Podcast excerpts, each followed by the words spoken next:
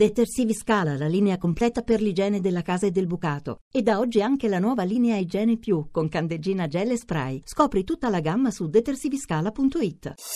Voci del mattino. Parliamo adesso di Bahrain dove nei giorni scorsi ci sono state delle proteste abbastanza eh, animate eh, per il, l'esecuzione della condanna a morte a carico di eh, tre persone che avevano eh, ucciso dei poliziotti e lì la, la, situazione è ormai da tempo però eh, discretamente incandescente, ne parliamo con eh, Francesca Storri, opinionista di Al-Arabia e collaboratrice della Cattedra di Organizzazione Internazionale di Diritti Umani all'Università Luis di Roma. Buongiorno Storri. Buongiorno. Dicevo, un paese del quale magari non si parla con frequenza, anche perché, per le sue probabilmente dimensioni eh, limitate, diciamo, però è un paese che viene di tanto in tanto alla ribalta per questioni legate al, ai diritti umani e comunque vive una situazione abbastanza difficile, abbastanza delicata per quanto riguarda il rapporto tra la casa regnante e la popolazione. Eh, sì, de- devo dire che la condanna a morte eh, diciamo che è uno dei fattori preoccupanti in Bahrain, non il solo.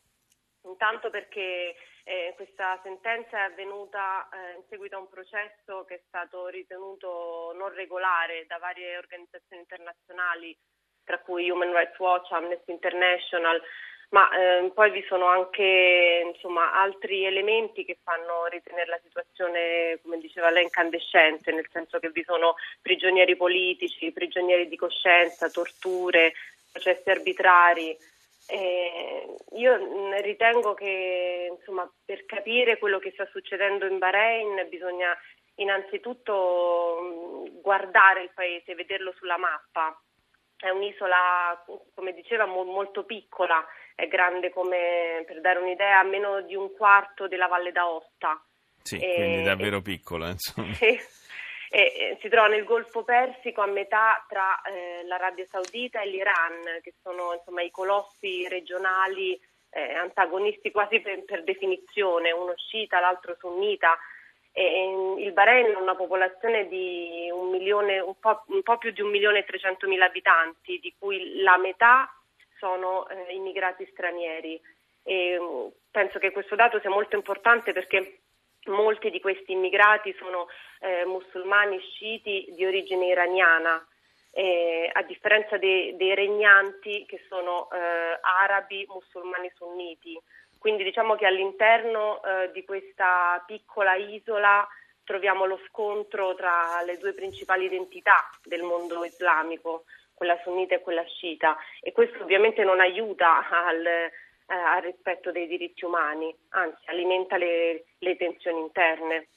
Ci sono personaggi come Nabil Rajab, che è presidente del Centro per i diritti umani del Bahrain, che per reati anche eh, o meglio, cose che sono considerate reati in Bahrain, ma insomma da noi non, non sarebbero considerate tali, come semplicemente, anche semplicemente scrivere un articolo critico da pubblicare sulla stampa straniera, ad esempio, eh, fa dentro e fuori dalle, dalle prigioni e rischia anche una condanna pesante.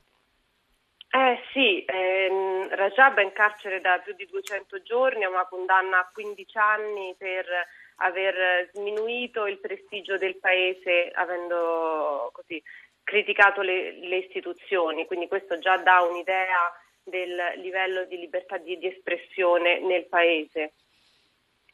Però secondo Rajab il conflitto interno al Bahrain eh, insomma, è riduttivo definirlo solo uno scontro religioso. Mm. Secondo lui è politico. Le proteste sono con finalità politiche, ossia di avere più libertà democratiche ma ehm, ovviamente se eh, il Bahrain, che è un regno, dovesse introdurre la democrazia, eh, avendo la maggioranza della popolazione sciita, porterebbe di fatto ad avere un sistema diverso da quello attuale, eh, porterebbe al potere delle persone diverse da, da quelle che eh, vi sono oggi.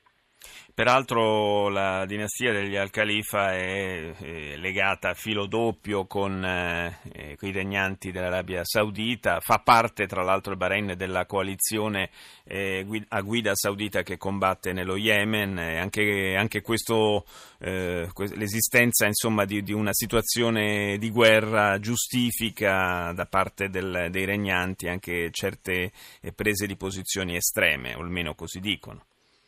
Beh, il, il, sostegno saudita è indispensabile per il Bahrain, soprattutto perché è un paese così piccolo, per, cioè per un paese così piccolo gli, gli elementi, gli equilibri regionali sono importantissimi, ma anche eh, semplicemente mh, guardando la posizione del Bahrain sembra un'estensione dell'Arabia Saudita, è collegato all'Arabia Saudita attraverso un ponte, quindi non vi sono neanche così eh, dei limiti geografici imponenti.